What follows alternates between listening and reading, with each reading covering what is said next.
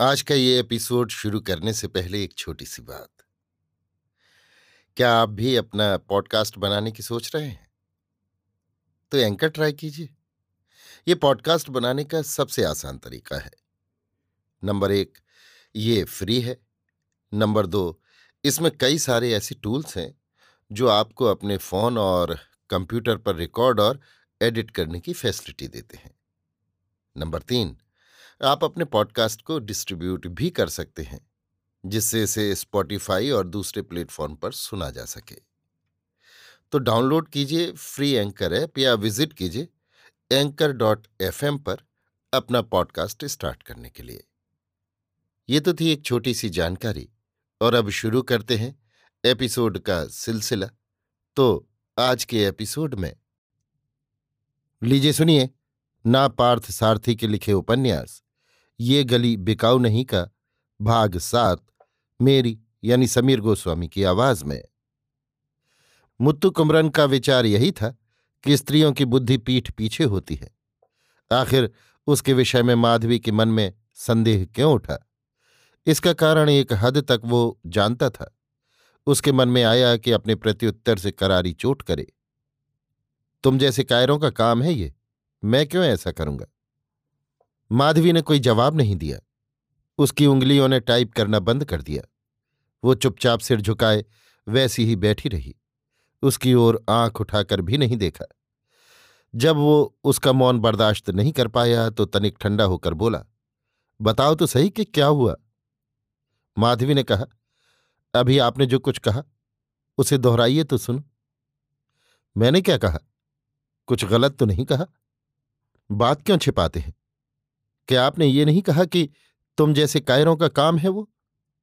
हाँ कल रात को तुम्हारे घर चलते हुए मेरे कानों में तुमने जो कुछ कहा, वो मुझे कतई पसंद नहीं है। मैंने क्या बुरा कह दिया? तुमने किसी के डर के मारे ही कहा था ना कि समुद्र तट की सैर की बात वहाँ न कहिएगा? डर और सावधानी में फ़र्क होता है। तुम इन दोनों का फ़र्क मुझे समझा रही हो। जल्दबाजों और तुनक मिजाजों को कितना भी समझाओ, वे समझेंगे नहीं। मुत्तु कुमरन बातचीत के इस रूखे दौर से उकता कर बोला, बात बात पर झकड़ने वाले बूढ़े मियाँ बीवी की तरह हम कब तक लड़ते रहेंगे? ये उदाहरण सुनकर माधवी का गुस्सा काफूर हो गया।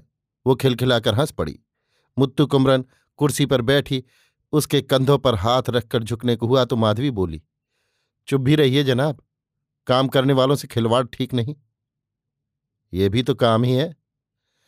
पर गोपाल जी ने इस काम के लिए हमें यहाँ नहीं बिठाया। फटाफट लिखिए। नाटक जल्दी तैयार करना है। नाटक के प्रथम मंचन में अध्यक्षता के लिए मिनिस्टर से डेट ले लिया गया है। इसके लिए मैं क्या करूँ? यही कि जल्दी लिख डालिए। बाद में अध्यक्षता करने के लिए मंत्री जी नहीं मिलेंगे। इतनी जल्दी ही पड़ी थी तो मंत्री जी से ही नाटक लिखवा लेना चाहिए था। नहीं, बात यह है कि आज सवेरे आते ही उन्होंने कहा कि इधर उधर घूमना छोड़कर पहले नाटक लिखवा लो। मंत्री महोदय से अध्यक्षता करने के लिए डेट ले लिया है। ओहो, तुम ये समझकर मुझ पर नाराज़ हुई होगी कि बीच पर जाने की बात मैंने ही गोपाल को बताई होगी। आज सुबह उठते ही वो मेरे पास आया और हमारे बीच पर हो आने की बात छेड़ी तो मैंने क्या समझा? मालूम। मेरा शक तो तुम ही पर गया कि तुम्ही गोपाल को फ़ोन किया होगा। असल में उसने ड्राइवर से पूछताछ कर ये सब मालूम किया है। वे बातें जाने दीजिए, अपना काम कीजिए। जाने कैसे दूँ? वो भी इतनी आसानी से, जबकि बात यहाँ तक बढ़ चुकी है। बाद में हम अकेले में बैठकर इन बातों पर विचार करेंगे। अब जिलजिल के संपादक कनियलकन के साथ गोपाल बाबू यहाँ आने वाले हैं। हम सब नाटक के लिए दृश्यावली चुनने के लिए आर्टिस्ट अंगप्पन के यहाँ जा रहे हैं। गोपाल, तुमसे कह गया है क्या? हाँ अभी थोड़ी देर में वो जिलजिल के साथ आएँगे। ये जिलजिल कौन है? बर्फ़ की कोई फैक्ट्री चलाता है क्या? नहीं जिल जिल नाम से फिल्मी पत्रिका निकालते हैं। अंगप्पन के बड़े दोस्त हैं। और हमारे गोपाल इन दोनों के बड़े दोस्त हैं। यही ना? हाँ।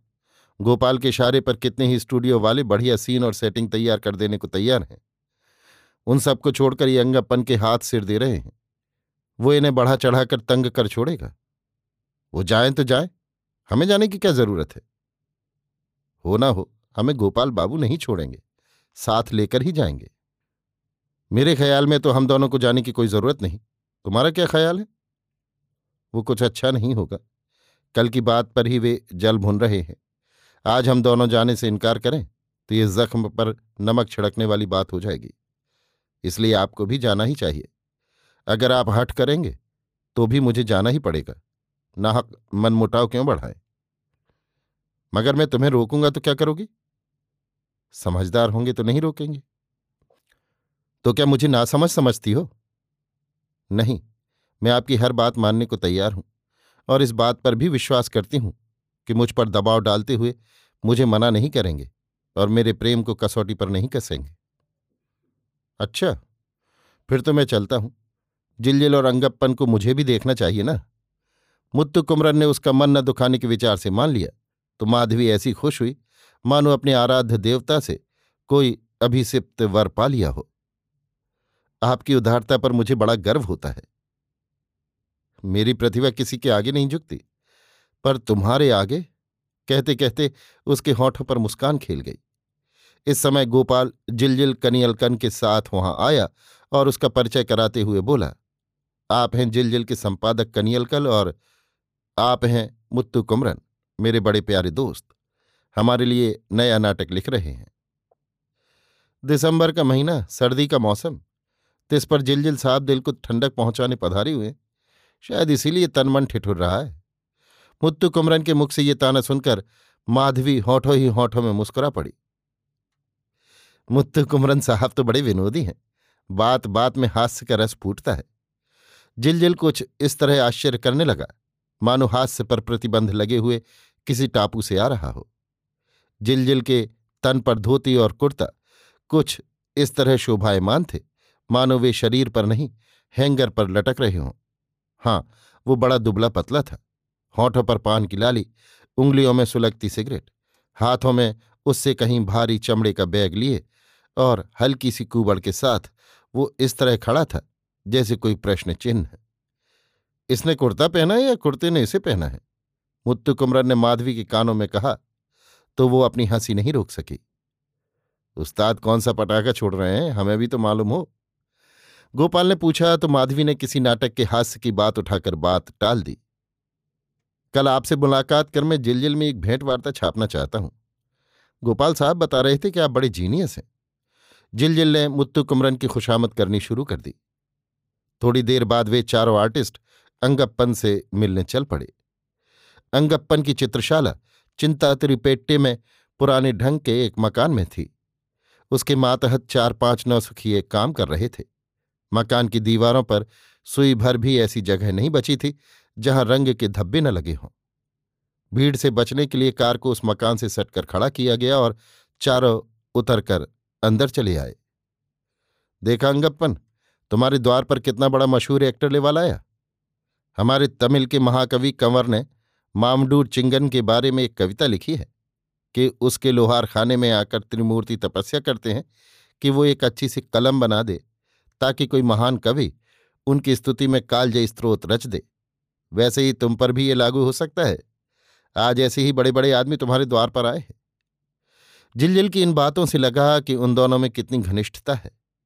कानों में खोसी हुई पेंसिल से खेलते हुए अंगप्पन ने उनका स्वागत किया।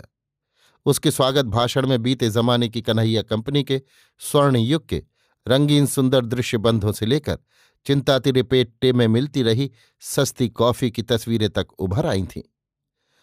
उन दिनों रामानुजुल नायडू की कंपनी में बलराम अय्यर नाम के एक सज्जन थे, जो स्त्री की भूमिका निबाहा करते थे।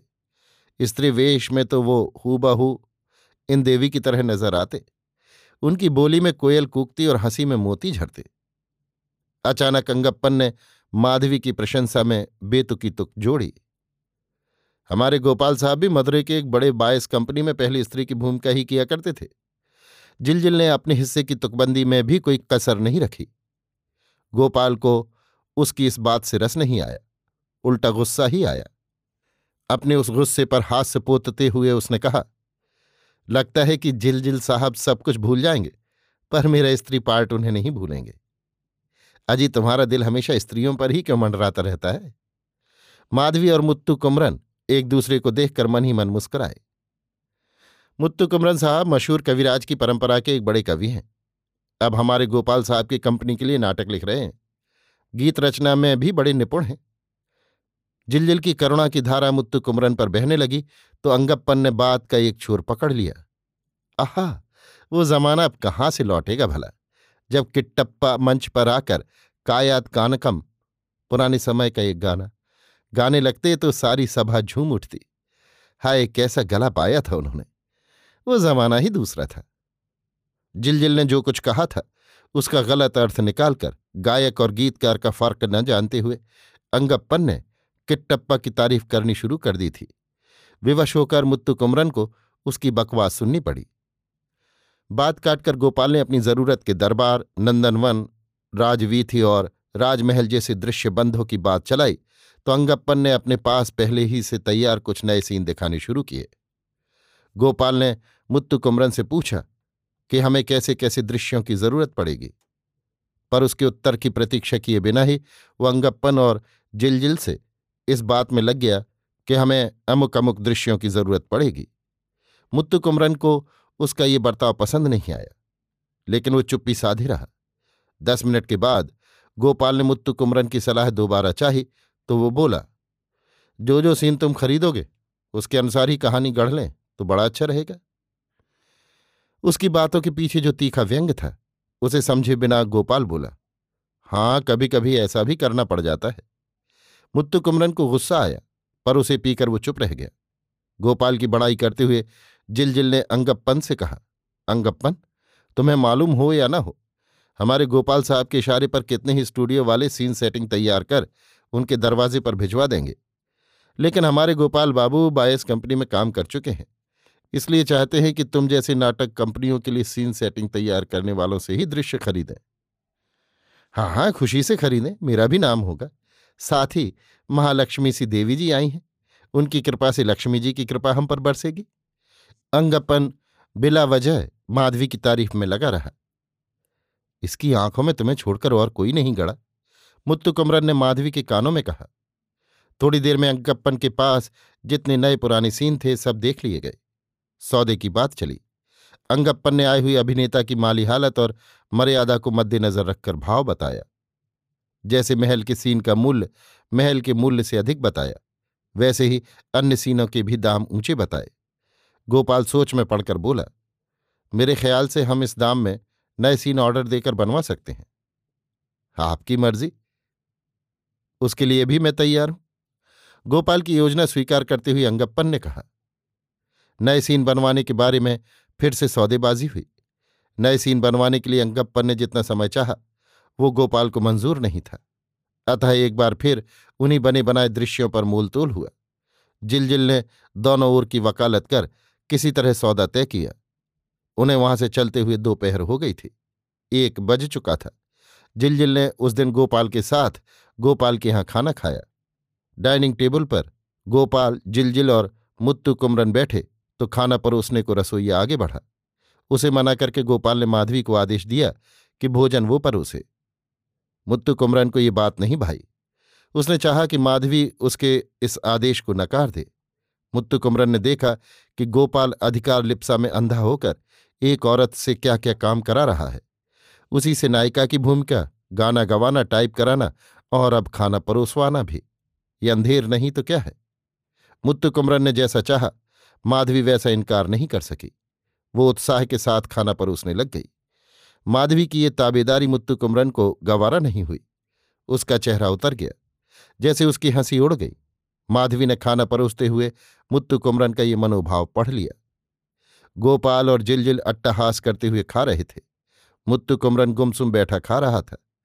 उसका मौन देखकर जिलजिल ने गोपाल से पूछा, मुत्तु कुमरन साहब हमारी बातों में शामिल क्यों नहीं होते? वो शायद किसी कल्पना लोक में उड़ रहे होंगे, गोपाल ने कहा। उन दोनों को अपने बारे में बोलते हुए देखकर भी मुत्तु कुमरन ने मुँह नहीं खोला। गोपाल ने हाथ धोने के लिए वॉश बेसिन तक हुआने की ज़रूरत को परे रखकर जैसे सुस्ताते हुए ये आदेश दिया कि एक मटका पानी लाओ। मुत्तु कुमरन ने समझा कि नायर छोकरा पानी लाएगा। पर यह क्या? लाल रंग के एक प्लास्टिक बर्तन में हाथ धोने के लिए स्वयं माधवी पानी ले आई थी। वो डाइनिंग टेबल के पास आकर हाथ में पानी लिए खड़ी हुई और गोपाल वहीं बैठे बैठे बर्तन में ही हाथ धोने लगा। मुत्तु कुमरन का मन क्षोभ से भर गया। ये खातिरदारी अपने तक सीमित न रखकर गोपाल ने जिलजिल और मुत्तु कुमरन से कहा, आप लोग भी इसी तरह धो डालिए। जिल जिल ने इनकार कर दिया। मुत्तु कुमरन ये कहते हुए उठा कि मुझमें वॉश बेसिन तक जाने की शक्ति अब भी है। गोपाल के अभिमान को देखकर मुत्तु कुमरन क्रोध और क्षोभ से भर गया था। भोजन के थोड़ी देर बाद गोपाल और जिलजिल चल पड़े। जाते हुए जिलजिल कहता हुआ गया, एक दिन आपसे मुलाकात के लिए फिर आऊँगा। मुत्तु कुमरन ने मुँह खोलकर कुछ नहीं कहा। सिर हिलाकर विदा कर दिया। फिर आउट हाउस में जाकर अपने काम में डूब जाना चाहा। माधवी अभी नहीं आई थी। उसे लगा कि भोजन करके आने में कोई आधा घंटा लगेगा।